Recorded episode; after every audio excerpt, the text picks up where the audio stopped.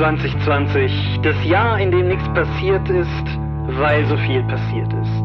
Wir blicken zurück, heute in Episode 173 des Dopcast.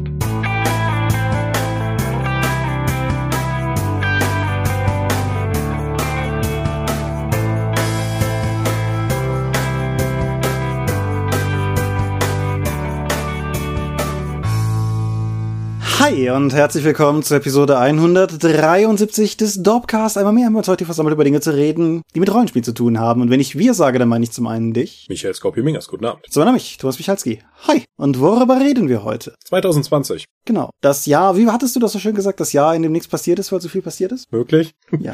Das klingt viel klüger, als ich normalerweise bin. Aber ich nehme das gerne an. Genau. Wie auch immer, das Jahr war ein komisches Jahr. Ich denke, da sind wir uns, sind wir uns auf jeden Fall einig. Und dementsprechend wird das vermutlich auch ein komischer Jahresrückblick und nicht unbedingt so haha komisch. Aber das, das finden wir ja noch heraus. Bevor wir aber über das heutige Thema reden, haben wir wie immer haufenweise Themen vor dem Thema, über die wir vorher reden können. Beispielsweise Feedback zur letzten Episode. Ist dir da irgendwas ins Auge gefallen? Ja, es gab eine sehr angeregte Diskussion über Zeiteinteilung in Sachen Familien. Genau. Das war, glaube ich, die gepfeffertste Kommentarspalte, die wir seit langem unter einer Folge hatten, was vor allen Dingen an PNP Dad geht, der da eine These in den Raum gehauen hat, die sagen wir zumindest Gegenmeinungen angebracht hat. Und an dieser Stelle ganz klares, dickes Lob an quasi alle, die daran teilgenommen haben, weil was ist das für ein schöner Ort im Internet, wo die härtesten Worte, die einander entgegengeworfen werden, Sachen sind wie anmaßend oder frech. So, das, damit kann man doch ganz gut leben. Und insofern ja, ist ganz interessant, könnt ihr mal reinschauen. Das Thema Eltern sein und Rollenspieler sein, wie kann ich das kombinieren, ist vielleicht was, wo wir im nächsten Jahr mal drüber reden könnten. Schauen wir mal. Dann aber mit Gast, weil wir haben keine Kinder. Das ist richtig, ja. Aber wir kennen Menschen, die Kinder haben. Ja, und, und in den beiden Runden, in denen ich spiele, wir haben einen Vater, der hat vier Kinder im Krabbelalter bis bald kommt die Schule und schreibt noch was Unikram nebenbei und in der anderen sind halt zwei Kinder noch dabei. Also bei einem Paar, das, für das ich leite. Also von daher muss ich einfach mal nach deren Erfahrung fragen, wie das geht. Genau. Aber es scheint ja offensichtlich zu klappen. Genau. Und der andere Einwurf in den Kommentaren von Zeitiger soll auch nicht ignoriert sein. Er warf uns nämlich nicht ganz unbegründet vor, dass wir bei dem ganzen Thema Zeitmanagement nicht über One-Shots gesprochen haben. Stimmt. Und das könnten wir auch mal nachholen. Wir haben, glaube ich, insgesamt noch nie über One-Shots gesprochen. Sage ich jetzt in meinem jugendlichen Leichtsinn. Wenn Oder das wir haben es entsprechend nicht in unserer Übersicht getaggt. Genau. Das heißt, da werden wir also entsprechend auch mal gucken, ob wir da nicht ein ganzes Thema draus machen wollen zu gegebenem Zeitpunkt. Ja. Nächster Schritt in unserem traditionellen Weg zum eigentlichen Thema sind Crowdfundings und ich hatte zuerst noch gedacht, naja, so kurz vor Weihnachten kommt ja keins mehr. Stimmt aber gar nicht. Wir haben eins. Ach, ja, das wer macht denn noch was? Das hier Little Wizards. Ah, ja gut, das ist ja schon fast vorbei. Auf Game on Tabletop haben jetzt der neue deutsche Rollenspielverlag Green Gorilla Games Little Wizards finanziert. Und zwar, als wir ja schon nachgeschaut haben, als wir also, huch, das läuft ja, war das schon durch. Also finanziert, nicht zu Ende. Genau, das sollte nämlich, wenn ich mich nicht ganz täusche, lass mich gerade ganz kurz nachgucken. Das läuft noch 22 Tage von heute aus, also das ist auf jeden Fall noch dran, wenn diese Folge online geht. Ist ein bisschen ungewöhnlich für uns. Ich weiß aber nicht, das läuft tatsächlich bis zum 30.12. Und es ist ein Rollenspiel für Kinder ab sechs Jahren. Das ist ja dieses Jahr durchaus so ein Ding gewesen, was es, was es in verschiedenen Ausführungen immer mal gegeben hat. Wir haben Aventur bei Ulysses gesehen. Wir haben So nicht Schurke bei Uhrwerk gesehen. Ich habe das Gefühl, da war noch eins, das ich gerade sträflich vergesse. Aber jetzt auf jeden Fall auch Little Wizards da. Und das Ganze ist, wenn ich das richtig im Kopf habe, eine Übersetzung aus dem Französischen. Und sieht knuffig aus. Ja. Und Außerdem mag. hat der Verlag so eine, äh, einen grünen Daumen. Es wird also versucht, lokal zu produzieren. Es wird versucht, nachhaltig zu produzieren. Und es geht auch noch Geld dann eben an die Gorilla Stiftung. Genau. Wir kennen die Beteiligten in keiner Weise, aber von dem, was ich so rund um das Crowdfunding und den Verlag gesehen habe, machen die einen sehr sympathischen Eindruck. Und insofern seid ihr natürlich gerne darauf hingewiesen. Und auch wenn die quasi schon in trockenen Tüchern sind, könnt ihr ja gucken, ob ihr nicht vielleicht auch noch ein bisschen Geld draufwerfen wollt. Wenn ihr Content haben wollt, ohne dass ihr Geld draufwerfen müsst, dann ist natürlich die Dorp immer ein guter Anlaufpunkt für euch. Mm. Und wir haben vergangene Woche, weil Nikolaus auch noch so schön auf den Sonntag fiel, haben wir Savage Worlds Encounter Nummer drei veröffentlicht. Markus Heinen schrieb, also sprach Zarathustra, ein vier Seiten inklusive Cover, also drei Seiten Inhalt bietendes Savage Worlds Abenteuer Grundgerüst, kann man das so sagen? Eine Ideensammlung. Genau, es ist so ein, nennen wir es mal eine Improvisationshilfe, aber es ist ganz cool. Markus hat es auch wie immer selbst bebildert und insofern, insofern alles cool. Der Dorifer hat auf Patreon dazu noch kommentiert, als wir das Nikolaus gebracht haben, dass dann ja offensichtlich unsere Fans alle sehr brav gewesen wären dieses Jahr Ja, waren sie. Und wenn das alles so klappt, wie wir uns das vorstellen, wird es dann am Heiligabend auch noch einen Savage Worlds Download geben, wie in Narnia oder so. Mhm. Naja, das auf jeden Fall. Also die Savage Worlds Encounter sind ja immer kleine Auskopplungen von größeren Dingen und das Ding, was dann Weihnachten käme, ist quasi das. Zudem also sprach Zarathustra die lange Fassung dazu, Gambling with Nature mit eben menschgeschaffenen Homunkuli und, und ähnlichem Kruppzeug. Und ja, das mag da kommen. Wenn euch ansonsten interessiert, was dieses Jahr noch alles bei uns bei der Dorp erscheint, gibt es den Dorp Jahresplan, den ich vor einer Weile gepostet habe, verlinke ich hier nochmal drunter und dann im Anschluss daran halt dann an Heiligabend. Wenn alles klappt, ich will es nicht versprechen, aber wenn alles klappt, dieses Savage Worlds düngen. Ajo. Und vorher gibt's einen Pulli. einen hässlichen Pulli, Thomas aber einen sehr hässlichen Pulli, Michael. Der diesjährige Dorp Ugly Christmas Sweater steht im Zeichen von Mystics of Mana und ist, so Gott will, im Get Shirts Dorp Shop online, wenn diese Folge online geht. Das ist zumindest der Plan. Mhm. Schockt eure Verwandten, indem ihr etwas mit Bäumen tragt. Genau. Und wichtiger Tipp für euch, also vielleicht können wir das auch von unserer Seite noch ein bisschen begrenzen, aber ich habe letztes Jahr jemanden getroffen, der den letztjährigen Dorp Weihnachtspulli nebenbei, die sind, ich will nicht sagen limitiert, aber es gibt immer nur, gibt den immer nur einen. Ja, und der letztjährige Dreijährige, den habe ich von, an, am Körper von jemandem gesehen, der den in schwarz gekauft hat und der sehr bereute, das in cool und schwarz geholt zu haben, weil das gar nicht ugly genug war. Also meine persönliche Empfehlung ist Knallerot. Knallerot ist auf jeden Fall gut. Mhm. Grün dürfte auch gehen, aber auf jeden Fall nehmt was Schrilles, nehmt was Scheußliches. Und wenn ihr das alles scheußlich findet und uns sagen wollt, wie scheußlich das alles ist, läuft die jährliche Dorp-Jahresumfrage auch gerade. Die läuft bis Ende des Jahres, also bis zum 31.12. Ich glaube, technisch gesehen am 1.1. morgens um 9 endet die irgendwie so. Vielleicht macht das nicht auf den letzten Drücker. Wir würden uns auf jeden Fall sehr freuen, wenn ihr uns wieder die Meinung sagt, die Leviten lest, den Marsch blast oder was auch immer ihr euch aussucht oder einfach lobt und gut findet, was wir hier so tun. Wir sind, Stand jetzt, exakt bei der gleichen Teilnahmequote wie zum vergleichbaren Zeitpunkt letztes Jahr. Also lasst uns nicht nicht hängen, sondern gebt uns eure Meinung, weil uns das wirklich weiterhilft, weil uns das zum einen Stoff gibt für die nächste Dropcast-Folge, wo wir eure Fragen beantworten werden, die Umfrage auswerten, aber zum anderen auch, wir weisen ja oft genug darauf hin, um das ein bisschen transparent zu machen, weil es tatsächlich uns auch sehr hilft, die Themenauswahl für ein Jahr zu formen und zu gucken, wohin das mit dem Dorpcast und der Dorp als solches insgesamt gehen soll. Ja. Ja. Habe ich was vergessen? Waren das alle Themen vor dem Thema? Ich glaube, das waren alle Themen vor dem Thema. Da sind wir ja schon bei den Medien. Soll ich denn was sagen? Ja, ja, bitte. Angeregt durch einen ausführlichen GIF-Austausch in unseren beruflichen Teams, Gesprächstool, hat es einen bestimmten Namen? Teams. Teams. Ich habe nochmal Dodgeball auf DVD geschaut. Weil, Dann ja, weiß ich, welches GIF es war. Ja, touché. Erstmal, das war eine interessante Erfahrung, nochmal eine DVD zu schauen. Weil zum Gerät zu gehen, die einzulegen und sowas geht ja noch, aber die ganze Menüführung, mm. die Musik, die, die, die kurzen Loops, die dahinter sind, das, der Film ist von 2004. Was mich ein bisschen überrascht hat, wie, wie lange das jetzt schon her ist. Aber ich muss sagen, das ist trotz aller Absurdität ein einflussreicher Film für mein Leben. Aber worum geht es? Also, Vince Vaughn spielt einen, den Besitzer eines heruntergewirtschafteten Fitnessstudios und er wird dieses Fitnessstudio bald verlieren, da er gegenüber ein Fitnessstudio eröffnet hat, das von dem Charakter von Ben Stiller geführt wird. Und die sind sehr unterschiedlich geführt. Während die Average Joe's Fitness halt Leute genau so lässt, wie sie sind und die können sich halt nur ein bisschen verbessern und eigentlich achtet keiner auf irgendwas, gibt es bei dem hochprofessionellen Fitnessstudio von Ben Stillers Charakter halt absolute Perfektion. Da kannst du dich bräunen, da kannst du dann auch noch plastische Chirurgie machen, dort wirst du optimiert, dort wirst du beschimpft, wenn du was Falsches isst. Also das komplette Rundumprogramm. Wir wissen, dass wir wir besser sind und als du, heißt glaube ich ihr Slogan. So, diese sehr unterschiedlichen Charaktere treffen dann aufeinander und das große Fitnessstudio will das kleine Fitnessstudio fressen und haben auch die finanziellen Mittel dazu, aber um jetzt das vor dem Konkurs stehende Average Joe's Fitnessstudio zu retten, beschließen sie Geld zu sammeln, indem sie ein Dodgeball, also Völkerballturnier gewinnen. Mhm. Und die seltsame Entourage, die sich bei Average Joe's dann eben zusammenfindet, stellt ein Team auf und tritt gegen weitere sehr seltsame Teams in diesem Turnier an, um dann im Finale Finale natürlich gegen das Globotex Fitness Profi Team anzutreten und zu gewinnen, wie es sich für eine herzerfrischende Komödie und Sportfilm eben gehört. Das ist eine relativ einfache Handlung. Was der herausragende Faktor von diesem Film ist, ist, dass die Witze alle wirklich gut sitzen. Das Timing ist wirklich ausgezeichnet. Es sind viele alberne Witze dabei, aber sie sind auch irgendwie alle herzlich. Gerade den Hauptcharakter, der von Vince Vaughn gespielt wird, finde ich wirklich beeindruckend, weil er einfach so eine große Toleranz und Herzlichkeit hat, weil irgendjemand erzählt irgendwas Schlimmes und er sagt, okay, das respektiere ich jetzt, aber machen wir es doch mal so, ohne jetzt irgendwie herablassend zu sein. Ich fand das immer sehr inspirierend, dass man dann irgendwie auch sich mit Leuten unterhalten kann, ohne sie direkt anzuschreien. Auf der anderen Seite hast du Ben Stillers Charakter, der nicht ganz so subtil ist.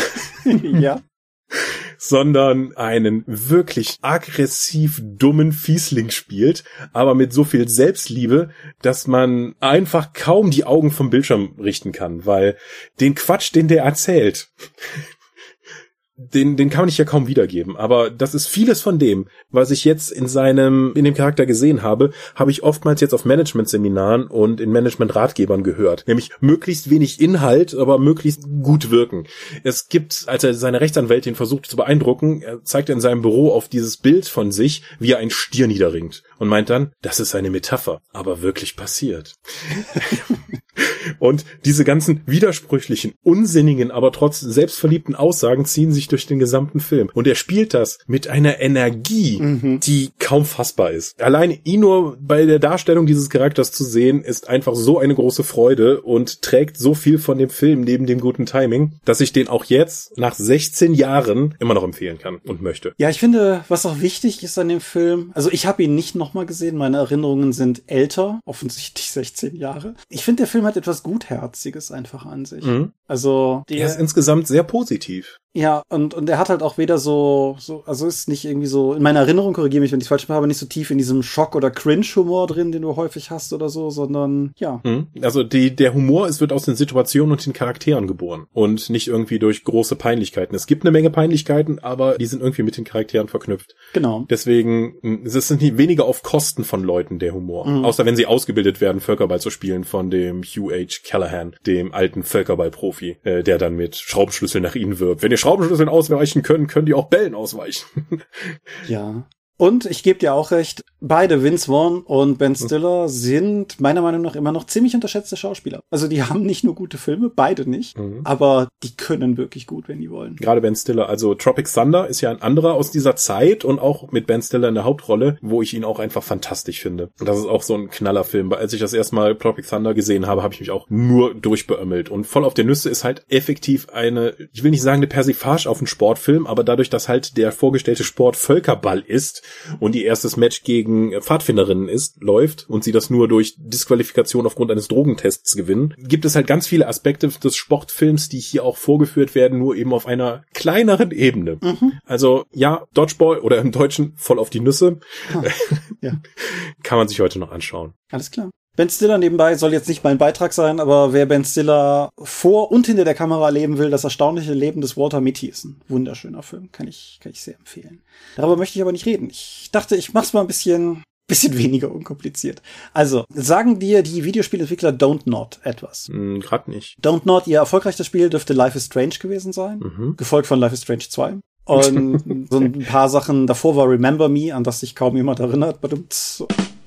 Mhm. Und Vampire, das mit Y haben die gemacht. Mhm. Und die haben jetzt ein neues Spiel gemacht, das gerade frisch tatsächlich irgendwie zwischen August und September 2020 erst erschienen ist und das ist auf Game Pass und heißt Tell Me Why. Ein Titel, den man jetzt wahlweise mit einer Boyband oder den Beatles assoziieren kann. Wie auch immer. Mhm. Darum geht's aber nicht. Es ist die Geschichte von zwei Zwillingen, von denen, ich habe ja versprochen, dass es ein bisschen komplizierter wird, einer von beiden Transgender ist. Also es geht um eine Schwester und einen Bruder und der Bruder ist, wie man relativ schnell rausbekommt, ich will nicht zu sehr reingehen, weil der Plot natürlich ein großer Dreh des Spiels, das komme ich gleich noch zu, ist damals weg gepackt worden, weil er mutmaßlich seine Mutter ermordet hat in Notwehr. Und die Tochter ist aber in dem kleinen Alaska-Dorf Dallas Crossing zurückgeblieben. Und Tyler, ihr Bruder, kommt jetzt entsprechend zurück und die beiden beginnen eigentlich nur das Elternhaus auszuräumen, weil sie das Haus jetzt verkaufen wollen, wo er auch wieder da ist. Aber darüber rollt sich die ganze Geschichte wieder auf und sie stoßen auf Hinweise, was damals gelaufen sein könnte, was vielleicht auch anders gelaufen ist. Sie versuchen eigentlich nur noch mit ein paar alten Bekannten von damals nochmal zu reden, um da so ein bisschen Deckel drauf zu kriegen und stellen sehr schnell fest, dass eigentlich nichts, was sie hören, aufeinander passt. Und das Ganze rollt sich dann entsprechend wieder zu einer komplett neuen Geschichte aus. Das Gameplay ist am ersten, denke ich, mit so Telltale-Titeln zu vergleichen vergleichen, allerdings nicht mit den Quicktime-Event-Sequenzen, sondern explizit mit den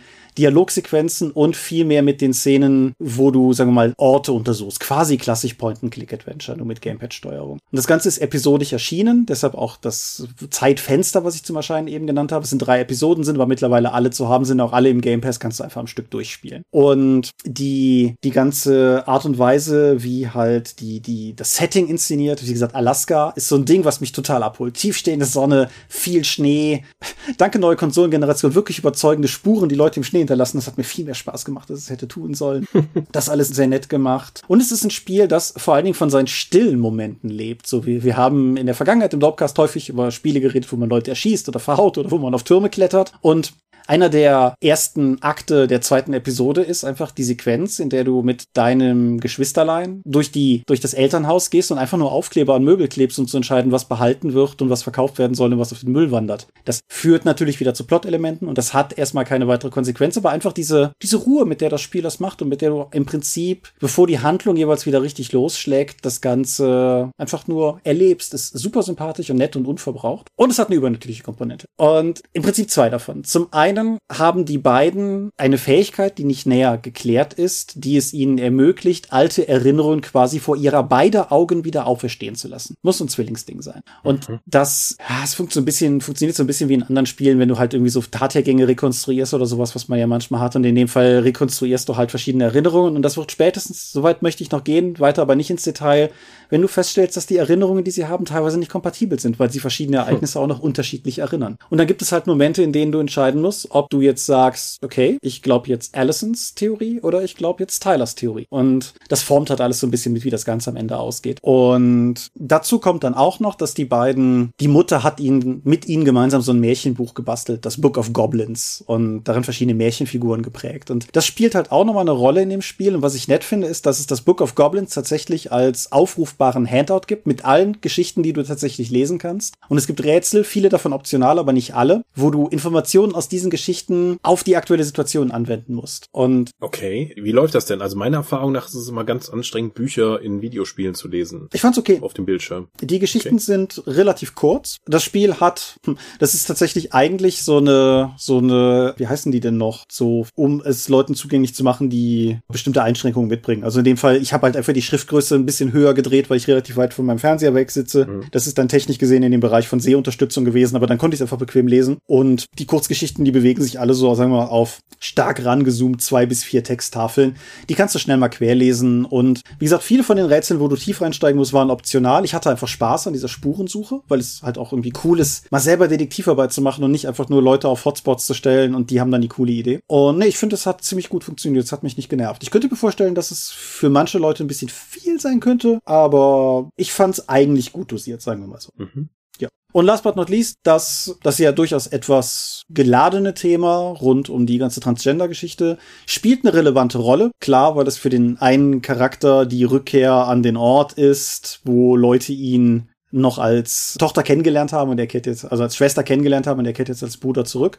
Ich fand das Spiel aber nicht preachy dabei. Ich, ich denke, das kommt natürlich immer so ein bisschen auf die eigene Schwelle an, aber ich fand es eigentlich alles in allem ziemlich gut umgesetzt und es ist einfach ein relevanter, sinnvoller Teil der Geschichte. Und damit macht es wieder genau das, was ich ja schon mehrfach hier gesagt habe, was ich mir einfach wünsche. Es erzählt eine Geschichte, wo das nicht irgendwie draufgefropft wirkt oder irgendwas in der Art, sondern eine Geschichte, die einfach massiv davon profitiert, dass das ein Thema in dieser Geschichte ist. Und mhm. ja, ich habe schätzungsweise zehn Stunden dran gespielt, würde ich sagen. Die, ich denke, du kriegst es in weniger durch, wenn du die optionalen Rätsel und, und Sachen raus, außen vor lässt. Wie immer bei diesen Spielen könnte ich jetzt natürlich wahrscheinlich noch tief nachforschen und gucken, wie sehr meine Entscheidungen tatsächlich beeinflusst haben, was jetzt das eigentliche Ende war. Ich weiß aber, dass es mehrere Enden plus ein verstecktes Ende gibt. Letzteres habe ich durch Zufall gefunden.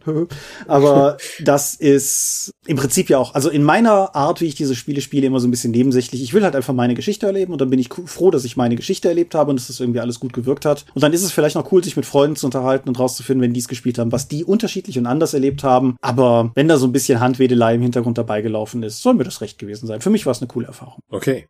Jetzt hast du ja eine gewisse Fallhöhe geschaffen. Schon. Ich habe noch was anderes geschaut. Amazon ist ja nicht dafür bekannt, nur Qualitätsprodukte ins Sortiment zu nehmen, sondern auch, sagen wir mal, ein bisschen ältere Filme, ein bisschen B-warige Filme und ein bisschen unbekanntere Filme. Mhm. Darunter fällt vermutlich auch Fellows Hip der Herr des Rollenspiels. Das ist mir völlig durchgegangen, dass es das gibt. Ich, mhm. bin, ich bin gespannt. Fellowship ist eine Geschichte über ein paar jugendliche Nerds, die gemeinsam an einem Herr der Ringe Online-Turnier teilnehmen wollen. Ihr Starspieler, der auch im örtlichen Rollenspielladen arbeitet, aber aufgrund eines Streichs durch einen der Sportler, der ihm Marihuana in den Spind steckt, erstmal von dem Wettbewerb und der Schule verwiesen wird. Zudem wird auch noch der Sportler mit seinen Kumpels von dem Chef des Rollenspielladens zur gegnerischen, also zu einer anderen Gruppe für Herr der Ringe Online bestimmt, die auch an dem Turnier teilnehmen, die regionale Ausscheidung gewinnen und die unsere liebgewonnenen Nerds dann einfach da stehen lassen. Was diese nicht auf sich beruhen lassen, um dann eben loszuziehen, um mit einem aus der Schule gestohlenen Fahrzeug zur Convention zu fahren, um dort an aus irgendwelchen Gründen noch an dieser Herr der Ringe Online Schlacht teilzunehmen. Dabei bleibt ihr Wagen liegen, der Bruder des Nerds, den wir vor allen Dingen begleiten, verfolgt sie auf dem Motorrad und es kommen die ganze Zeit Nazgul-Geräusche, während sie in eine Hippie-Kommune kommen, dort elfenartige Episoden erleben, um am Ende dann auf der Online-Convention das Turnier zu gewinnen. Mhm. Das klingt alles ein bisschen komisch, weil das ist anhand von Herr der Ringe erzählt. Auch um dann eben an dem Turnier teilnehmen zu können,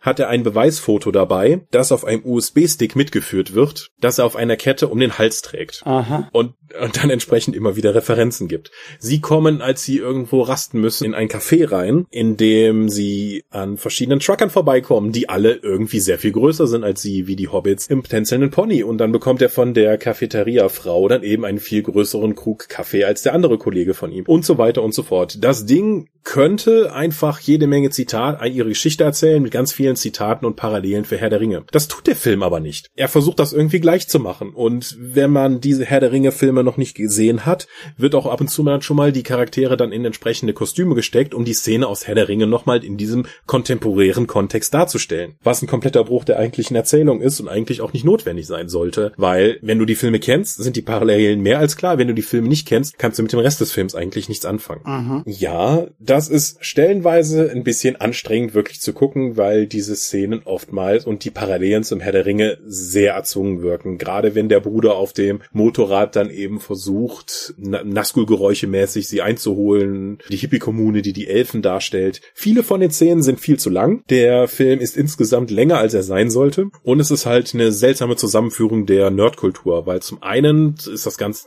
die treffen sich am Anfang in dem Rollenspielladen. Die erste Sache, die mir aufgefallen ist, der an der Wand hängt noch ein offensichtlich Werbung für Warzone erste Edition und die entsprechenden Miniaturen. Das ist seit Jahren nicht mehr da. Dann alles, worum die über die in dem Nerd Store reden, ist Herr der Ringe Online. So, warum ist das, warum müssen die das vor Ort Turniere austragen? Ich habe jahrelang Herr der Ringe Online gespielt. PvP ist nur ein winzig kleiner Teil dieses Spiels. Warum gibt es PvP-Turniere? Eigentlich das Besondere bei Herr der Ringe Online ist auch noch, dass die einen halt die freien Völker spielen und die anderen die Orks. Und das müsste eigentlich, damit das aufgeht, müssten die Teams halt immer so sein, sein, dass eine Seite die Orks verkörpert und die anderen die freien Völker. Deswegen kannst du eigentlich keines von diesen PvP-Turnieren wirklich machen. Aber das, das ist für den Film nicht notwendig.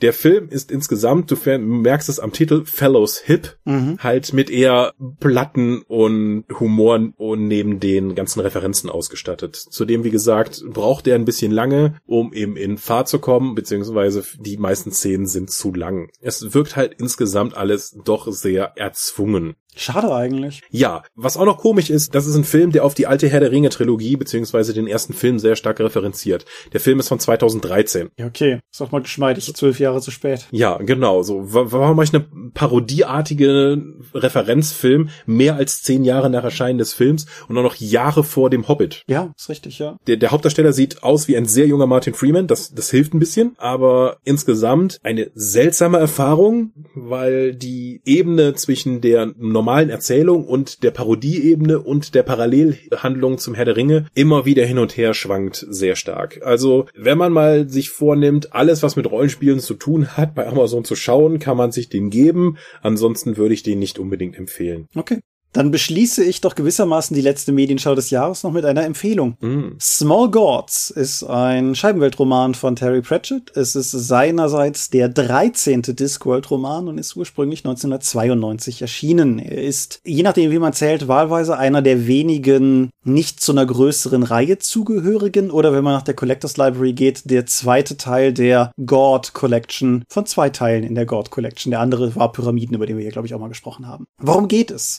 Es geht um den großen Gott Om. Om ist mal wieder gewillt, auf der Scheibenwelt zu wandeln und sieht sich mit einem Problem konfrontiert, weil offensichtlich der Glauben an ihn so stark abgenommen hat. Scheibenweltgötter speisen sich aus dem Glauben ihrer Gläubigen, dass er nicht im Körper eines bösartigen, gefährlichen Bullen landet, sondern in dem einer Schildkröte. Mhm. Und mhm. er stößt dann im Laufe der, der, des Beginns der Erzählung auf seinen letzten Gläubigen, einen jungen Mann namens Brother. Das Interessante daran ist, dass Brother Teil der omnianischen Kirche ist und eigentlich sollten die alle an Om glauben. Das Problem ist, dass die schon lange nicht mehr an Om glauben, sondern an das, was die Kirche über viele Jahre aus der ursprünglichen Idee von Om gebaut hat. Oho, Meta. Das ist ziemlich meta, ja. Und daraus erfolgt halt quasi der erste Teil. Om hätte gerne wieder mehr Gläubige, zumal er Brother für einen ziemlichen Deppen hält, was nicht ganz falsch ist. Mhm. Und das führt zu der zweiten Handlung des Buches. Die omnische Religion ist monotheistisch, was ja schon freakig genug in der Fantastik ist. Und sie glaubt fest an ein Erdenbild, das darin besteht, dass die Erde eine Kugel ist, die um einen Gasriesen kreist. Madness. Ja,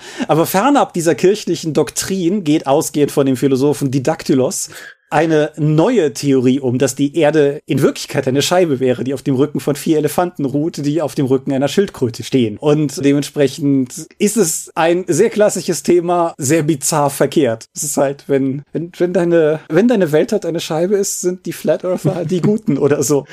Hm. Und das führt dann zu diversen politischen Intrigen, insbesondere weil der Chef-Quisitor, nicht Inquisitor, Quisitor, Vorbis, nebenbei, wenn ihr jemals den Audiocodec Org Vorbis verwendet habt, der ist nach ihm benannt. Hm. Auf jeden Fall, der versuchte nicht nur das Philosophenreich Phoebe sich untertan zu machen, sondern generell sich zum achten Propheten seiner Region aufzuschwingen, was nicht der Wahrheit entspricht, wie du schnell rauskriegst, wenn du auf die Schildkröte hörst. Aber niemand außer Brother kann die hören, weil niemand außer Brother glaubt noch wirklich. Und hm. ja, das mehr oder weniger die Prämisse dieses Buches und es hat mir sehr, sehr viel Spaß gemacht. Ich habe dich ja zwischendrin auch mit ein, zwei Textstellen traktiert, weil das Buch ein paar harte Statements über Philosophen raushaut, über die ich als Philosophie-Absolvent nur fröhlich lachen konnte, weil das alles wahr ist. Und bemerkenswert ist, dass das Buch damals bei seinem Erscheinen sehr positiv rezipiert wurde, sowohl von Gläubigen als auch von agnostischen und atheistischen Menschen, weil sich alle in diesem Buch wiederfinden und der Meinung sind, dass das Buch recht hat. Wie ungewöhnlich. Hm, es aber Anstatt dass alle irgendwie wütend und gegen sind, sind alle dafür. Hm. hm. Und das Ding ist auch in mehreren Listen von, von großen Zeitungen in den letzten Jahren immer mal wieder noch in die Top 100 der wichtigsten Fantasy-Romane und so gewählt worden. Also das ist schon durchaus so ein Ding. Was nicht heißt, dass ich 100% damit glücklich bin. Also ich fand's gut. Ich finde, man sollte es lesen, wenn man Spaß an den Scheibenweltromanen hat. Ich fand, es ist im Mittelteil ein bisschen dünner an Handlung. Handlung wird halt meiner Meinung nach vor allen Dingen dadurch spannend, dass du, dass Charaktere nicht nur auf irgendeiner Handlungskurve sind, sondern dass du auch eine Idee hast, wo die hinführen könnte. Und gerade in der Mitte ist es so ein bisschen sehr Dinge passieren. Nicht, weil es, also rückwirkend, da gibt es alles Sinn, anders als in frühen Scheibenweltromanen. Aber während du es liest, fand ich teilweise so ein bisschen so, es ist lustig, es ist interessant, es kommen coole Ideen, schöne Zitate. Aber ich habe mich halt doch ein paar Mal gefragt, Buch, was willst du eigentlich von mir? Mhm. Am Ende, wie gesagt, ist alles klar. Und ja, ist auch auf Deutsch natürlich erschienen. Auf Deutsch heißt es einfach göttlich, weil weil die deutschen Pratchett-Titel auch nicht viel schlechter sind als die von den Flavia Deluxe-Bänden. Und ansonsten, ich habe mal ein bisschen rumgegoogelt. Die Übersetzung scheint ohne die wirklich großen Böcke auszukommen. Die einzige Sache, die ich ein bisschen schade finde, ist, dass Brother im Deutschen sich genauso schreibt wie im Englischen, nämlich B-R-U-T-H-A. Das ist, ich finde es halt im Englischen lustig, weil es klingt wie Brother, aber gleichzeitig so ein bisschen anmutet wie Buddha, was sehr dem Buch entgegenkommt. Und irgendwas, was ein bisschen klingt wie Bruder und was sich liest wie Buddha, das sieht für mich wie ein lösbares klares Problem aus, aber stattdessen heißt der Mann im Deutschen dann wohl Bruta. Naja, mhm. ich denke, damit kann man leben. Ja. Small Gods, 13. Roman der Scheibenwelt, 1992 erschienen. Ich habe noch schätzungsweise 30 vor mir. Wir werden also noch häufig über Pratchett hier reden. Insofern mhm. kann man schon ja. machen. Das war's mit Medien für 2020. Tja. Zumindest von uns. Damit ist ja eigentlich auch alles über 2020 gesagt, ne? Ja. Wie würde ich 2020 für mich zusammenfassen? Zeit hat keine Bedeutung mehr. Also ich bin etwas irritiert. Wir haben im Vorgespräch haben wir uns angeschaut, was war eigentlich Thema im Jahresrückblick 2019 und ich war völlig irritiert davon, dass ich im Jahresrückblick 2019, also vor einem Jahr, über Assassin's Creed Origins gesprochen habe. Ich war der festen Überzeugung, dass es erst ein paar Monate her. Mhm. Deswegen habe ich Odyssey ja auch immer so lange, als ich den eigentlichen nächsten Teil immer wieder vor mir hergeschoben, weil ich dachte, ja, ich habe doch gerade erst Origins gespielt, da kann ich ja jetzt nicht schon wieder ein Assassin's Creed hinterherhängen. Nee, das ist ein Jahr her. Ja, ich denke, wir kommen nicht umhin, wie vermutlich jeder Jahresrückblick dieses Planeten dieses Jahr über Corona zu reden. Mhm. Und es war, wir sind beide gerade noch mal so verschiedene Sachen durchgegangen, du durch deine Social Media Feeds, ich mein Blog und wir dann gemeinsam noch so die Dorp und andere Rollenspiel Newsseiten und sowas und es ist irgendwie ist es fast bedrückend zu sehen, wie das Jahr halt Januar und Februar alles so wie immer irgendwann, ich glaube Anfang März haben wir noch ganz tapfer, hey, die Drakon hat einen Poster, guck mal hier. Ja, und dann Ende März ist alles in den Ventilator geflogen und Ja. da spritzt es immer noch rum, fürchte ich. Also insofern Genau, dafür, dass wir eigentlich immer diesen, diesen ersten Lockdown hatten, dass wir jetzt im zweiten sind fast, da gab es ja auch eine Zeit dazwischen. Aber das fühlt sich nicht mehr so an. ist es völlig richtig, ja. Ich habe das Gefühl, als wäre das jetzt irgendwie schon seit einem Dreivierteljahr durchgängig auf dieser Situation. Ja, ein Kollege von uns hat die Tage einen Artikel rumgeschickt innerhalb der Firma, der im Spiegel erschienen ist, über die psychischen Auswirkungen quasi von Corona und so. Und ja, es gibt ja total fancy Begriffe, so Corona-Blues und so. Das finde ich alles ein bisschen problematisch, ist so ulkig zu benennen. Aber da waren halt einfach so ein paar Sachen drin, die das unterstützen, was wir gerade gesagt haben, und in denen ich mich auch wiedergefunden habe. Ich erinnere mich noch, dass ich irgendwann während des ersten Lockdowns mit einem nebenbei Lockdown Light, wie ihr es nennen wollt, ihr wisst, was wir meinen. Auf jeden Fall, wie ich mit einem Kollegen sprach und ich diesen Kollegen fragte, sag mal, ist eigentlich Mittwoch? Und wir es beide nachgucken mussten. Also es war schnell nachgeguckt, aber wir, es war einfach, wir wussten es nicht. Es war einfach egal. So jeder Tag ist jeder Tag. Mhm. Und was der Spiegelartikel halt auch thematisiert hat, was ich dir eben noch sagte, ich habe die Tage da gesessen und fragte mich halt einfach, also ich trinke, ich versuche morgens nur einen Kaffee zu trinken, weil ich aus naturell raus sehr viel mehr Kaffee trinken würde. Und ich saß halt da und dachte mir, habe ich heute eigentlich schon Kaffee getrunken? Und ich wusste es einfach nicht mehr. Du hast es ja nochmal extra hart, weil du auch im Homeoffice arbeitest. Das heißt, du, hast keinen Weg zur Arbeit oder wo du dann abschließen kannst und sagen kannst, okay, das war's jetzt und das mache ich halt auch jeden Tag, aber ich komme wenigstens raus. Du verlässt dir effektiv das Haus nicht. Das stimmt. Also ich gehe viel wandern Mhm. am Wochenende und nach der Arbeit und so. Das, das auf jeden Fall einfach zum einen am Wochenende wandern, weil Sonne gut ist und zum anderen, weil Hüttenkoller und so. Und ansonsten ja, ich habe es extra hart. Auf der anderen Seite muss man sagen, ich habe es auch irgendwie gleichzeitig extra privilegiert, weil ich, wie du, ich habe halt ein Haus, so ich, ich habe genug Räume, in die ich gehen kann. Ich habe einen Garten, in dem ich mich rumtreiben kann. Ich hatte dadurch, dass ich meines Vaters Werkstatt geerbt habe, ist mein Corona-Skill, den ich mir dieses Jahr auf jeden Fall angeeignet habe, das, das Schreinern gewesen, was ich früher mit meinem Vater schon mal zusammen gemacht habe, aber jetzt mir jetzt quasi selber nochmal erschlossen habe. Und insofern habe ich es schon deutlich besser. Und ich habe dieses Jahr so oft drüber nachgedacht. Ich habe viele Jahre, auch viele Jahre, die ihr aktiv den Dorpcast gehört haben mögt, habe ich in Aachen auf 30 Quadratmetern gewohnt. Plus 15 Quadratmeter Balkon, aber das nützt jetzt zu der Jahreszeit halt auch nichts. Und wenn ich mir, wenn ich mir vorstelle, dass ich dieses Jahr nicht erstens in dem Haus und zweitens hier in der Eifel, wo einfach niemand ist. Also ich kann hier abends Kilometer spazieren gehen und treffe in der Regel niemanden. Wenn ich stattdessen halt in Aachen gewesen wäre, wo halt alles rausgehen auch direkt wieder mit Menschen zu tun hat und wo ich halt auf 30 Quadratmetern gesessen hätte, das wäre ein sehr anderes Jahr gewesen. Mhm. Das wäre ein sehr anderes Jahr gewesen. Du hättest ja nicht mal zwischen Arbeiten und Freizeit einen anderen Raum gehabt. Korrekt. Ich hätte in die Küche gehen können. Mhm. Oder ins Bad. Das hätte interessante Videocalls gegeben. genau. Ja, wie ist es, wie ist es bei dir? Bei dir ist ja durchaus auch, ne? Du, du hast kein Fitnessstudio mehr, in das du derzeit gehen kannst. Mhm, Das fehlt mir. Also nicht so sehr, wie ich gedacht habe, weil ich gehe ja auch durchaus ins Fitnessstudio, weil die körperliche Ertüchtigung auch dem seligen Wohl, seelischen Wohlbefinden hilft. Ich habe gedacht, das würde eher zu Problemen führen, wenn ich mich jetzt nicht mehr hier am Rack verausgaben kann, dass ich dann auch wieder in gewisse Phasen zurückfallen würde. Aber das war zum Glück nicht der Fall. Ich mache auch keinen Sport hier zu Hause oder gehe dann irgendwie draußen spazieren oder so ein Kram. Das hat also wesentlich besser funktioniert, als ich mir das selbst ausgedacht habe. Ja, kann ich, kann ich nur in Teilen bestätigen. Also zum einen, wie gesagt, ich wandere und ich mache so ein bisschen Körpereigengewicht-Trainingskram, weil ich zumindest ein bisschen Form erhalten will. Aber oh Gott, mir fehlt das Tanzen. das ist so furchtbar. Aber historisches Tanzen, wir haben es während der Sommermonate, wo alles relativ gut war, unter starken Hygienebedingungen haben wir den Verein für zwei oder drei Monate tatsächlich offen gehabt. Mit halber Trainingsfrequenz und allem drum und dran ist auch nichts passiert und war halt auch soweit alles jeweils abgeklärt. Aber du kannst wenig Sport treiben, der Corona begünstigender ist als historisches Tanzen. Weil du, du hast kon kontinuierliche Partnerwechsel, du hast konstanten Handkontakt und du tanzt häufig nah beieinander. Also es ist einfach überhaupt nicht zu verantworten, auch nur ansatzweise darüber nachzudenken, den Verein, bis wir alle geimpft sind, sinnvoll wieder normal auf alte Größe hochzufahren. Aber es fehlt mir halt schon. Ja, ich leide, glaube ich, nicht so sehr darunter wie andere Leute, weil ich habe sowieso wenig Sozialkontakte und das ist jetzt auch nichts, was ich unbedingt jetzt brauche, weil ich kein extrovertierter Mensch bin. Aber die Sozialkontakte wurden halt von mir auch in den letzten drei Monaten quasi komplett zurückgefahren. Ich hatte dieses Jahr irgendwie in dieser ominösen Zeit zwischen ersten und zweiten Lockdown ja noch immerhin meine Uncharted-Wochenenden Mhm. mit der einen Bekannten von mir. Das möchte ich auch nochmal herausheben, weil das war schon was Besonderes, was ich einfach mal raus konnte und dann eben auch mit einer anderen Person Videospiele zu spielen. Aber Tabletop zum Beispiel, Tabletop spielen hat dieses Jahr massiv nachgelassen. Wenn ich mir vorstelle, ich habe damals, letztes Jahr habe ich glaube ich ein bis dreimal pro Woche Tabletop gespielt. Mhm. Also mich mit irgendwelchen Leuten getroffen und dann den ganzen Tag da Miniaturen geschubst. Das habe ich dieses Jahr fast gar nicht. Wir haben zwar im März hat in Wiesbaden im Phantasos Studio haben sie eine neue Event Location eröffnet für, für große Turniere, für um sich einfach zu treffen, oh, für Rollenspielrunden. Konntest du direkt neben dem Bemalstudio haben sie halt noch mal so einen großen Raum mit vier bis sechs Tischen und einem Separé für Rollenspielrunden. Und im März war die Eröffnung. Ich war als erstes da und der Dominik, der Chef, sieht mich und denkt, ach scheiße, so was ist los? Immer wenn du da bist, kommt kein anderer.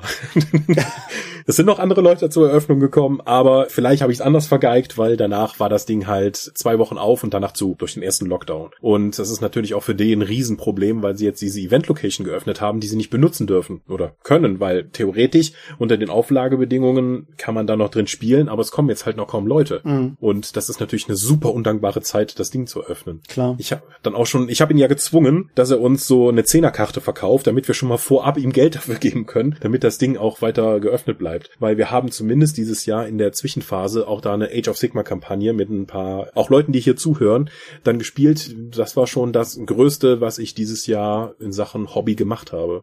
Mhm. Ich glaube, es ist an dieser Stelle vielleicht wichtig zu betonen, dass wir alle Maßnahmen befürworten, dass wir es sinnvoll und wichtig finden, dass entsprechend Leute ihre Sozialsachen, also ihre sozialen Kontakte einschränken, unnötige Kontakte vermeiden und all das. Ich möchte da kein anderes Bild zeichnen. Und wir sind uns auch durchaus bewusst, dass wir es nicht schlecht haben. Es hätte auch noch viel schlimmer sein können. Das ändert aber nichts daran, dass es natürlich trotzdem mit gewissen Einschränkungen hergeht und dass ich zumindest bei mir auch einfach sagen kann, dass ich jetzt so am Ende des Jahres langsam merke, dass ein bisschen Lack ab ist. So, das. Ja, wirst du was hibbelig? Nee, das nicht unbedingt, aber es ist halt einfach mir, die, diese Aussetzer, wie ich schon erwähnt, ne, so habe ich heute schon Kaffee getrunken. Was für einen Wochentag haben wir eigentlich? Das sind so die Momente, wo ich merke, mhm. dass halt irgendwie, es geht mir ansonsten ähnlich wie du. Ich bin ja auch kein, also ich treffe mich zwar unglaublich gerne mit Freunden, aber ich habe halt auch überhaupt kein Problem damit, einfach eine Woche allein zu Hause zu sitzen. Wirklich, ehrlich nicht. Ich habe mehrere Freunde gehabt, die im Laufe des Jahres sich besorgt geäußert haben, ob ich hier nicht in der Eifel vereinsame. Und ne, ist alles chillig. Wird hier nicht langweilig. Alles gut. Ja. Aber was mir dadurch halt gleichzeitig fehlt, sind halt die Ausbrüche aus der Alltagsroutine. Mhm. Und es setzt sich eine komplette Gleichförmigkeit ein. Genau. Und das ist das, wo ich persönlich merke, dass es durchaus ein bisschen, bisschen zu schleifen beginnt. Aber wie gesagt, das ändert nichts daran, dass das alles richtig ist. Und bevor das hier jemand missversteht, ne, wie gesagt, mhm. mehrere Dinge können wahr sein. Es, es kann nicht so schlimm sein, wie es könnte, und es kann trotzdem gleichzeitig doof sein. Ja, ich befinde mich ja, also bevor der zwei Lockdown hier und die Schließung der Fitnessstudios losgegangen ist, habe ich mich ja sozusagen in einen freiwilligen Lockdown begeben und einfach meine Sozialkontakte, ohne dass mir das irgendjemand gesagt hätte, nochmal reduziert und bin noch nicht mehr trainieren gegangen,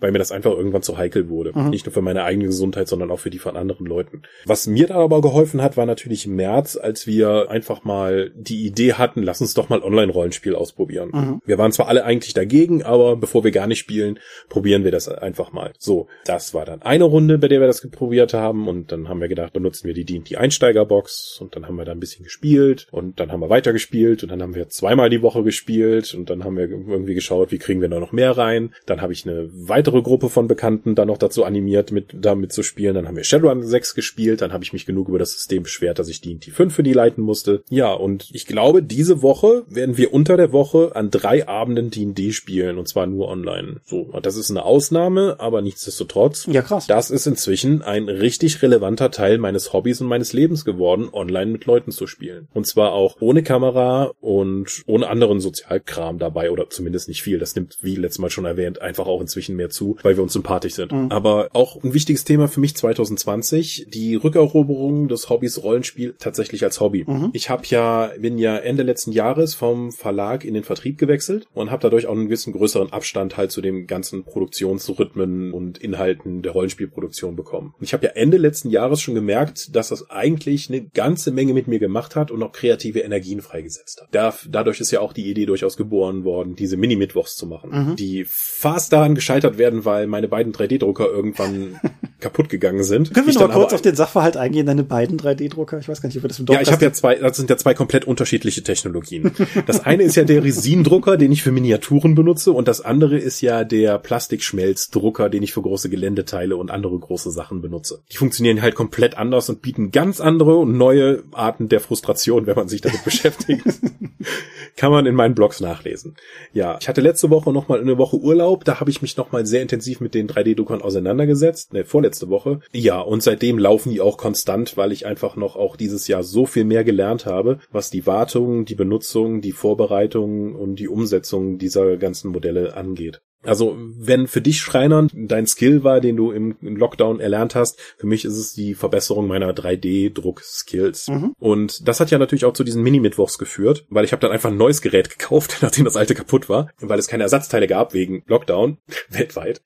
Konnte ich dann neue Modelle drucken und dann auch diese Reihe fortführen, die ich hoffentlich dann bis Ende des Jahres, sieht gut aus, dann lückenlos immer Mittwochs erfüllt habe. Mhm. Das finde ich muss man auch ganz klar herausstellen, du hast dann, wir haben ja die Tage auch noch mit Schrecken festgestellt, dass das olle Jahr auch noch 53 Wochen hat, aber du hast ja. dann tatsächlich souverän 53 Mal Inhalt rausgehauen. Jede Woche. Zum, zu einer entsprechenden Deadline. Ja. Und das ist, ich habe das mal ungefähr zusammengerechnet, wie viel Zeit ich mit Bemalen, Schreiben und Online-Stellen dann verbracht habe und das sind etwas mehr als drei Mann-Wochen Arbeit. Also mehr als 120 Stunden. Mhm. Das ist mir jetzt auch mal aufgefallen, so wow, das ist eine Menge. Ja. aber es war eine tolle Finger Übung. Ich habe in vielen Bereichen eigentlich Sachen gelernt und es hat auch einfach Spaß gemacht. Ich habe einfach dieses Jahr habe ich signifikant mehr für die Dorp gemacht oder insgesamt geschrieben als alle Jahre, seitdem ich bei Ulysses bin zuvor zusammen. Mhm, kein Widerspruch. Mich haben inzwischen erste Fragen erreicht, ob die Sachen danach vielleicht noch irgendwie als Download aufbereitet werden. Ich könnte schwören, wir hätten das sogar schon mal erwähnt. Ja, kommt kommt auch noch ein ja. Download mit mit allem quasi als Download Quellenbuch, wenn ihr so wollt. Genau, dann die überarbeitete Almanach Variante des Jahres. Genau, vielleicht, vielleicht machen wir ein paar von den Fotos nochmal neu. Ja, ja. ja. Ein paar Miniaturen muss ich vielleicht neu bemalen, weil durchaus schon mal welche runtergefallen sind, weil mir der Platz ausgeht. Ja. Ja, nee, aber genau, das, das ist auf jeden Fall das. Wird es nächstes Jahr wieder einen Mini-Mittwoch geben? Nein. Ich werde das in dieser Form nicht weitermachen. Es wird immer mal wieder, glaube ich, ich weiß nicht, ich habe jetzt ein Jahr lang Fantasy gemacht. Ich habe jetzt aber auch so viele Science-Fiction-Miniaturen, dass ich was anderes machen möchte. Das passt aber zu D&D 5 gar nicht mal so gut. Deswegen denke ich drüber nach, nächstes Jahr verstärkt jetzt Savage Worlds Material zu produzieren, aber dafür dann auch entsprechende Miniaturen und Savage Worlds Werte dann bereitzustellen, neben anderem Savage Worlds Kram, den ich nächstes Jahr umsetzen möchte. Mhm. Also dieses Jahr habe ich da zum Beispiel so einen kleinen Download nur gemacht mit einer Brettspielerweiterung für Blackstone Fortress. Da kann man Gore Harthorn als neuen Helden bzw. Begleiter dann spielen. Ich habe auch mal da erklärt, dass es nicht mir nicht nur um die Regeln ging, sondern dass das Modell auch eine gewisse persönliche Beziehung hat zu mir, weswegen ich den auch so intensiv dann bearbeitet habe. Der wurde ja sogar mal Test gespielt, wie ungewöhnlich für uns. Das war auch noch was, was ich 2020 gemacht habe. Ja, was auch noch dazu passt, dass ich mein Hobby als Hobby für mich privat wieder zurückerobert habe. Ich war nur zweimal, ich war dreimal in Ulysses Streams oder insgesamt in Videos dieses Jahr zu sehen. Eins davon war über das Tabletop-Hobby, mhm. wo ich mit Steff und Philipp zusammen halt über Miniaturenspiele geredet habe. Und in einem anderen habe ich gesagt, ich kehre jetzt nochmal zurück als Spielleiter und leite mal zweimal Savage Worlds, weil A, Savage Worlds das geilste seit geschnittenem Brot ist und zum anderen, weil wir einfach dann diese Streaming-Offensive während des ersten Lockdowns haben, wo man einfach wenig anderes machen konnte. Mhm. Ja. Gibt's auch noch im Ulysses YouTube-Kanal. Genau, können wir, können wir Links drunter packen, dann können die Leute sich mhm. das nochmal geben. Äh, ja, Ulysses, mein Jahr bei Ulysses war wild. Also wir haben ja noch drüber gesprochen eben, ne, du bist gegen Ende letzten Jahres in den Vertrieb gewechselt. Mhm. Ich bin im Laufe letzten Jahres zur Teamleitung Layout geworden, bin das auch immer noch, aber das Drumherum hat sich arg gewandelt. Das begann zum einen damit, dass ich mir die Tales from the Loop Redaktion mehr oder weniger erkämpft habe, weil ich die haben wollte. Und ich hoffe, ihr seid genauso zufrieden mit den bis jetzt erschienenen Büchern ich. Der Deutschlandband steht noch aus. Ich weiß, habe ich gerade einen Blogartikel auf der Ulysses-Seite zu veröffentlicht. Verlinke ich auch mal drunter, aber ist auf dem Weg. Also noch nicht zu euch, aber wird und wird gut, glaube ich. Und dann begab es sich, dass eine Kollegin von uns krankheitsbedingt ausgefallen ist und ich da reingesprungen bin, um zusammenzuhalten, was da halt bis dahin stand. Und irgendwie bin ich dadurch jetzt auch Redakteur für Earthdawn und Talk und Savage Worlds und Vampire vor 5 geworden. Mhm. Und das hast den Großteil meiner Arbeit geerbt. Ja. Zusätzlich. genau. Und das ist auch nicht in seiner Gesamtheit ein Dauerzustand, aber das ist halt dieses Jahr erstmal der Zustand. Und ich würde sagen, Savage Worlds braucht noch Liebe, weiß ich, ist mir völlig bewusst, kriegt's auch noch. Aber ansonsten haben wir soweit die Sachen ja tatsächlich auf Kurs gebracht. Aber das ist hier kein Ulysses-Podcast, müssen wir ja gar nicht so weit ins Detail reingehen. Dann ist aber gegen Ende des Jahres noch was passiert und ich habe die chefliche Erlaubnis, das an dieser Stelle tatsächlich auch einfach zu, zu leaken oder zu droppen oder was macht man da noch so alles an neuenglischen Verben. Auf jeden Fall, ich werde bei Ulysses quasi mit Jahreswechsel Verlagsleiter werden. Und das ist halt schon krass. ja, ich bin mir nicht sicher, ob ich dir gratulieren soll. doch, doch, doch, ja. ja ich, ja. Um, um die, also Markus Plötz bleibt Geschäftsführer. Ich werde nicht Kalif anstelle des Kalifen. Ich werde vielleicht Großvisier, aber höchstens das. Und ja, genau, ich, ich werde halt die Verlagsleitung übernehmen, also quasi die Oberhoheit über das, was über den Redaktionen hängt. Aber wer mich kennt, weiß, dass ich nicht viel von Hoheiten halte und viel von Miteinander. Und dementsprechend wird es hoffentlich cool und ich habe viel vor und ich denke, wir werden viele coole Sachen machen. Aber das habe ich im Januar auch noch nicht kommen sehen. Ja. Und wir haben noch gar nicht Hamilton an dieser Stelle gewürdigt, ein Ding, was auch dieses Jahr passiert ist. Und als Markus mir das vorgeschlagen hat, dass er mir, dass er sich vorstellt, vorstellen könnte, dass ich diese Position in der Firma übernehme, war tatsächlich das erste, was ich mir dachte, irgendeine Variante von Not Throw Away My Shot. Mhm. Das kann halt in beide Richtungen gehen, ne? ist richtig. Hamilton ist ein gutes Lehrstück in beide Richtungen. Ja. Aber nee, also wie gesagt, ich bin, ich bin, ich denke, das wird cool. Ich freue mich drauf. Es wird eine krasse Herausforderung. Es ist trotzdem eine, eine harte Kurve von, ich werde mal Layouter im Homeoffice und wir probieren mit der Firma mal aus, ob Homeoffice was ist, was für die Firma funktioniert. Mhm. Anfang 2016. Also jetzt. Und ja, ja. Man kann jetzt endlich drüber reden. und wenn ja. Leute dieses Jahr manchmal länger auf eine Antwort von mir wegen irgendwas gewartet haben, dann lag es vermutlich daran, weil wir eine Menge Stellschrauben in den letzten Monaten gedreht haben, um insgesamt, wir hatten das ja auch mal in einem öffentlichen Text so ein bisschen angedeutet, aber halt die, die Firma so ein bisschen neu auszurichten oder quasi einfach nochmal durchzudenken, wie die Firma gerade aussieht, weil gewachsene Strukturen immer was, was Gefährliches sein können. Und ich denke, wie gesagt, ich denke, das wird ganz cool. Ja, aber das ist ja nicht der Ulysses Chaos. Völlig richtig. Aber es ist ja halt für dich persönlich wie beruflich eine große Sache. Eben. Und ich könnte mir vorstellen, dass das unsere Hörer auch interessiert hat. Wenn nicht, Entschuldigung. Hm. Jetzt kommen die ganzen Leute mit ihren Rollenspielvorschlägen halt zu dir. Ja, cool. Feedback at ulysses-spiele.de. die ich bearbeite. Toll. ja, aber reden wir stattdessen nochmal über Dorp-Dinge. Da haben wir auch durchaus ein paar Sachen zu sagen. Ich habe vor einer Weile nochmal behauptet, als ich das letzte Mal Urlaub hatte, dass wir dieses Jahr ja ohnehin mehr Dorpcast rausgehauen haben als je zuvor. Auch mit dem Urlaub. Mhm. War knapp. War knapp. Wir haben diese Folge eingerechnet, 23 Folgen Dorpcast dieses Jahr rausgebracht, was bei einem 14-tägigen Format insgesamt, denke ich, ein guter Schnitt ist, wenn man von 53 Wochen ausgeht. Plus halt jetzt die Weihnachtspause, die noch kommt. Wir haben auch letztes Jahr 23 Folgen rausgebracht. Was allerdings meine Rechnung wiederum rettet, ist, dass dieses letztes Jahr, jetzt jährliche 23 Folgen Ding die beiden Drakon-Halb-Episoden quasi umfasst. Das heißt, wir haben mehr, mehr rausgebracht. Mhm. Außerdem, ja, es wird sich ja immer beschwert, dass wir zu viele Con-Episoden hätten und dass das ja keine richtigen Episoden sind. Dieses Jahr haben wir ja fast vollständig auf Veranstaltungen verzichtet. das ist korrekt, ja. Aber gut gemacht, ne? Nur für euch. Ja, also ich war nur auf zweien dieses Jahr die Weltenwerker-Con im März in Gießen. Das äh, hat sich ja angeschickt, so ein bisschen die RPC zu beerben und meiner Meinung nach ist sie da auch, war sie da auf einem guten Weg hin. Mal gucken, ob sie nächstes Jahr stattfinden wird. Mhm. Ja, und das andere war noch Ende Januar die Szenario in Hackenheim, ein, eine Tabletop-Veranstaltung. Ja. Ja, ich war auf keiner. Gar nichts. Ich wäre auf dem KRK gewesen, hatte aber Husten und Schnupfen und wir haben uns alle dazu entschieden, dass ich einfach mal zu Hause bleibe. Mhm. Der ist ja auch nicht vollständig stattgefunden. Das ist, das ist richtig, ja. Und das hatte, also, es war, es war auf jeden Fall die richtige Entscheidung, was hat dazu geführt, dass die einzige Veranstaltung, für die ich bis dahin fest vorgesehen war, dass ich halt nicht da war. Drakon hat nicht stattgefunden. Nebenbei, wir sind ein, zwei Mal gefragt worden, ob wir nicht eine Drakon online machen wollen, aber ich hätte nicht per se ein Problem damit, eine, eine Dorp Online-Con zu machen. Also ich habe keinen Antrieb, das zu machen, aber ich hätte kein Problem mit. Aber explizit die Drakon ist, meine ich, nicht das. Ich finde, die Drakon, die muss menschlich zusammensitzend sein, da muss, muss es Waffeln in rauen Mengen geben und, mm, und, und Fladenbrote mit Käse überbacken und, und ja, das wird, das ist eine ähnliche Begründung Begründung, warum die Ulysses Online-Con eben keine Redcon Online war. Genau, ja. Ist halt was anderes. Genau. Wir waren auf der Feen Conline. Das stimmt. Ja. Da haben wir. In unserem eigenen Raum. Genau, in unserem eigenen Raum. Da haben wir uns angeregt mit all unseren Fans. Hi Roland. Unterhalten und. Nee, Christoph Löhr war auch da. Hallo. Ja, richtig. Christoph Löhr war auch da und der Dorpsche Ralf. Der ist nicht so richtig ein Gast, aber der ist, der war auch dazu Gast.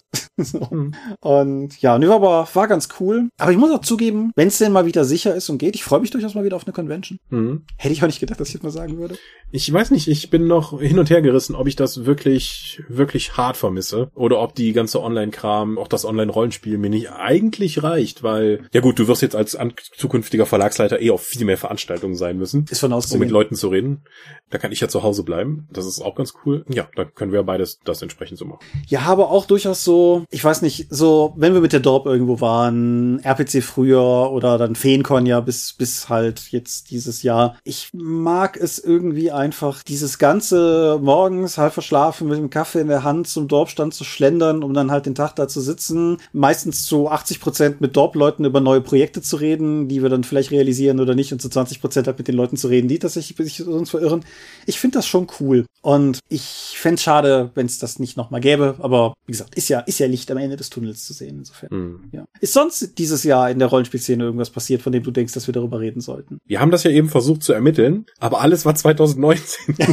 das ist richtig. Was uns eingefallen ist. Also der Uhrwerk Verlag hat sich wieder gefangen, was uns alle freut. Ja. Die haben die Insolvenz abwenden können. Feder und Schwert weiß man immer noch nichts zu. Leider ja. Aber ansonsten ist halt das, was bekannt ist, einfach weitergegangen. Genau. Das ist zum einen durchaus positiv zu sehen. System Matters haben weiterhin tapfer Sachen produziert. Ulysses hat weiter tapfer Sachen produziert. Wie gesagt, Uhrwerk hat wieder Sachen produziert. Star Trek Rollenspiel jetzt zuletzt als ja durchaus eine große Nummer, die da jetzt entsprechend rausgekommen ist. Das bedeutet umgekehrt aber durchaus auch, dass ein paar in Anführungsstrichen neue Player, über die wir letztes Jahr im Jahresrückblick noch gesprochen haben, halt auch noch nicht so richtig, richtig in Fahrt gekommen sind. Die deutsche Ausgabe von Trail of Cthulhu ist weiterhin Missing in Action, so beispielsweise die Leute von Kase, die das, hilf mir, Record of Dragon War. Mhm. Das war so knapp neben dem Vorbild. Genau, auf jeden Fall, das, das ist halt auch noch nicht erschienen und das ist in keinster Weise in irgendeiner Form Vorwurf. Wir wissen alle, dass es ein murksiges Jahr war, aber es hat trotzdem schon teilweise Sachen, die ich gerne hätte und insgesamt freue ich mich ja durchaus über jeden, der die Szene reicher macht und naja, war ein schwieriges Jahr dafür, kann man denke ich sagen. Ja.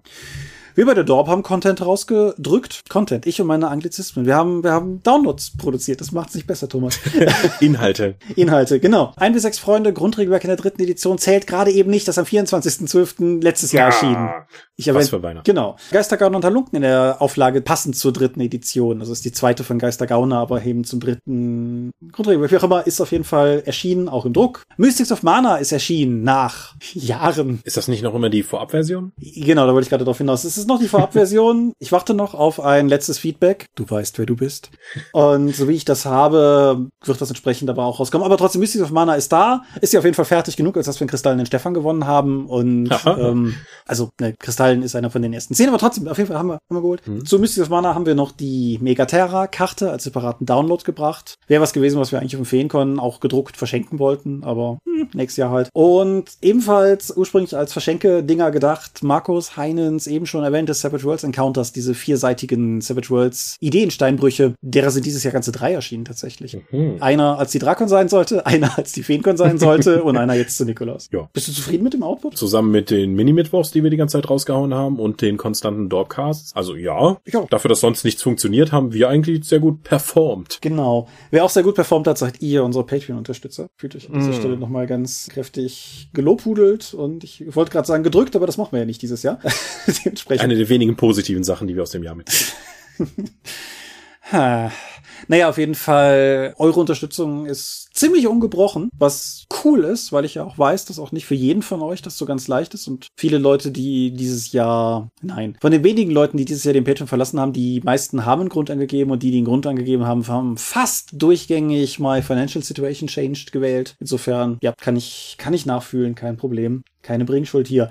Aber trotzdem, es hilft uns natürlich. Und wir haben auch, wenn denn alles klappt und wenn wir jetzt einfach mal unseren Weihnachtsdownload als Januar-Download vordatieren, bin ich guter Dinge, dass wir bis mindestens April nächstes Jahr eigentlich relativ kontinuierlich auch weiterhin wieder Sachen rausbringen werden können mit der Dorp. Und das ist ja durchaus auch cool. Hm. Dagon hätte ich am Fantasy-Kurzfilm dieses Jahr rausgebracht, haben wir aber schon das Jahr davor gedreht. Ja, das, das Tabletop, was ich dieses Jahr, Anfang des Jahres am meisten gespielt habe, The Drowned Earth, total tolles Teil.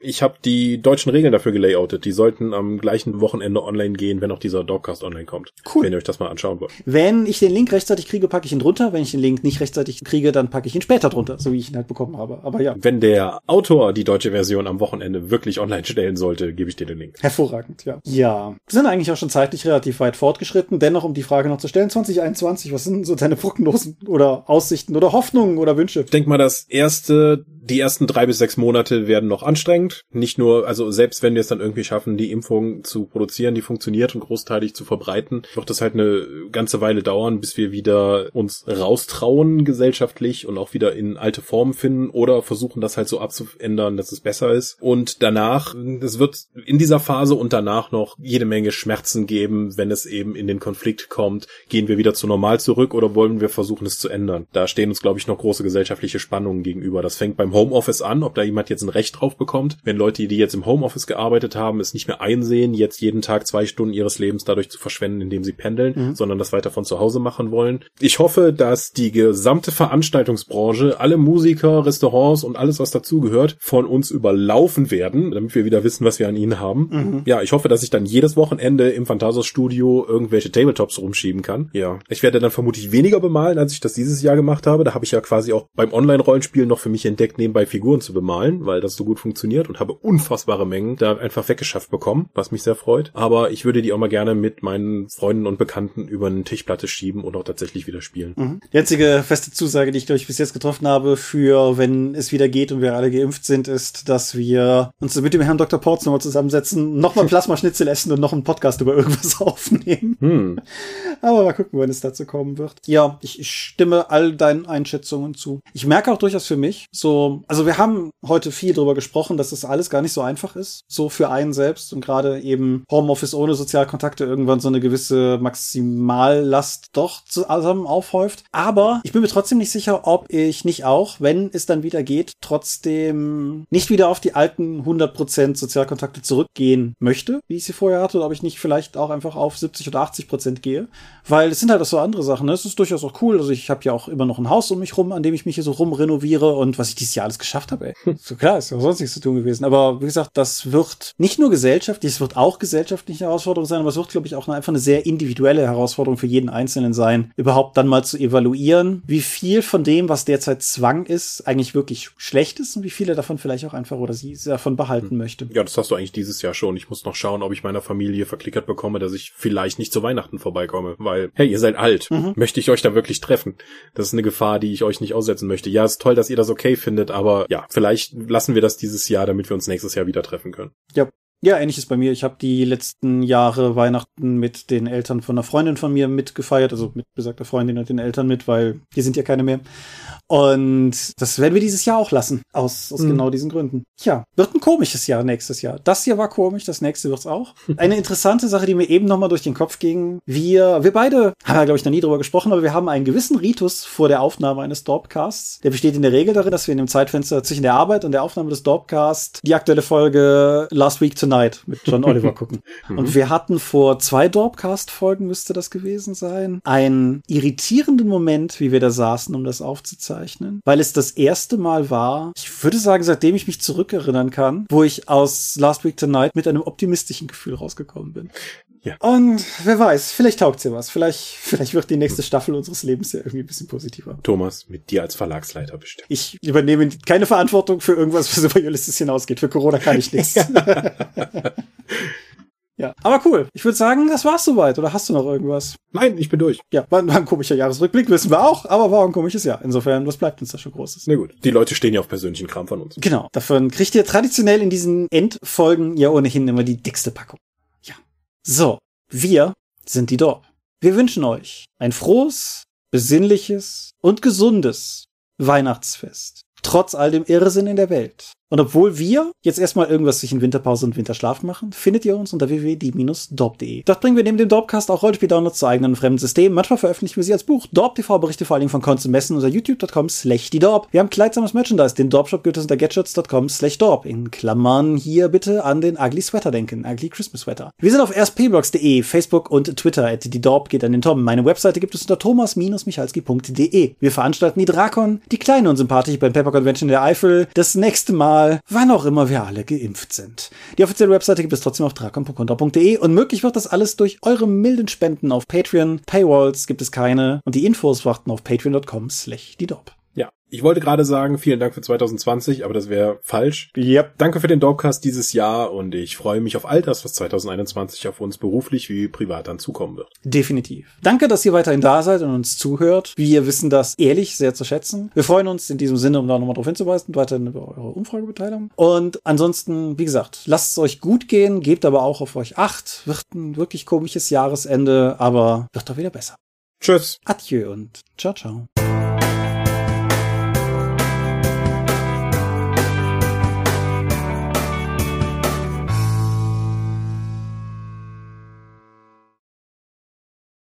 Meinst du, wir hätten noch über Tobi reden sollen oder war es eigentlich schon schlimm genug? ich habe ich hab mich das während der Folge mehrfach gefragt und wir haben das ja neulich schon thematisiert und ich habe mich da ja an diversen Stellen auch schon öffentlich zu geäußert und die saloppe Antwort ist ja, das hätte wirklich nicht sein müssen, aber ja, es ist, es ist einfach scheiße und ist eine traurige Endnote für ein komisches Jahr, aber tja. Da machst du nichts. Nee, das ist richtig. Nebenbei, wenn, wenn ihr hier noch zuhört, wir haben, nachdem wir vor zwei Episoden war das, vor zwei Episoden drüber gesprochen haben, dass wir halt einen gemeinsamen Freund verloren haben, haben uns einige von euch auch noch Zuschriften geschickt, so zum Umgang mit Trauer und dergleichen. Danke einfach dafür. Genau. Lass uns 2021 nicht einfach akzeptieren, sondern direkt darauf zuarbeiten, dass es einfach besser wird. Da kann ich nichts gegen sagen, bin ich voll dabei. Gut, dann stoppen wir das einfach, bevor ich wieder irgendeinen Blödsinn sage. Besser ist das.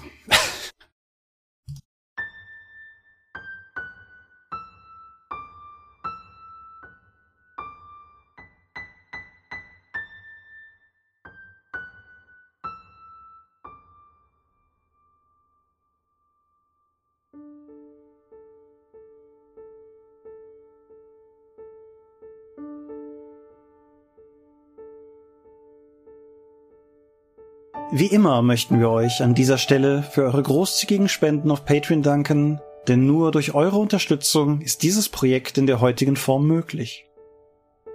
Unser besonderer Dank gebührt dabei wie stets den Dog Ones, also jenen, die uns pro Monat 5 Euro oder mehr geben. Und im Dezember 2020 sind das Aika Ali Schara, Lambert Behnke, Big Bear, Gerrit Bonn, Bruder Tjorben, Bruno, Daniela, Daniel Doppelstein, Dorifer, Exeter, Excalibert, Michaela Fege, Björn Finke, Marcel Gehlen, Gelbwurstfieber, Stefan Glück, Markus Greve, Alexander Hartung, Lukas Heyertz, Jörn Heimeshoff, Hungerhummel, die 100 Questen Gesellschaft, Dominik Koch, Lightweaver, Christoph Lühr, Angus MacLeod, Volker Mantel, Moritz Melem, Ralf Merck, Mofte, Optus, Dennis Oswald, Arzach Rumpelgnorg, Ralf Sandfuchs, Philipp Schippers, Ulrich A. Schmidt, Oliver Schönen, Jens Schönheim, Christian Schrader, Rupert Sedelmeier, Alexander Schendi, Bentley Silberschatten, Lilith Snow White Pink, Sphärenmeisterspiele, Stefan T., Florian Steury, Sven, Technosmurf, Teichdragon, Tellurien, Tobias Tyson, Marius Vogel, Katharina Wagner, Talian Vertimol, Xeledon und Marco Zimmermann. Danke dass ihr uns freiwillig, ohne Paywall und Auflagen, so tatkräftig unterstützt, einfach weil ihr es könnt.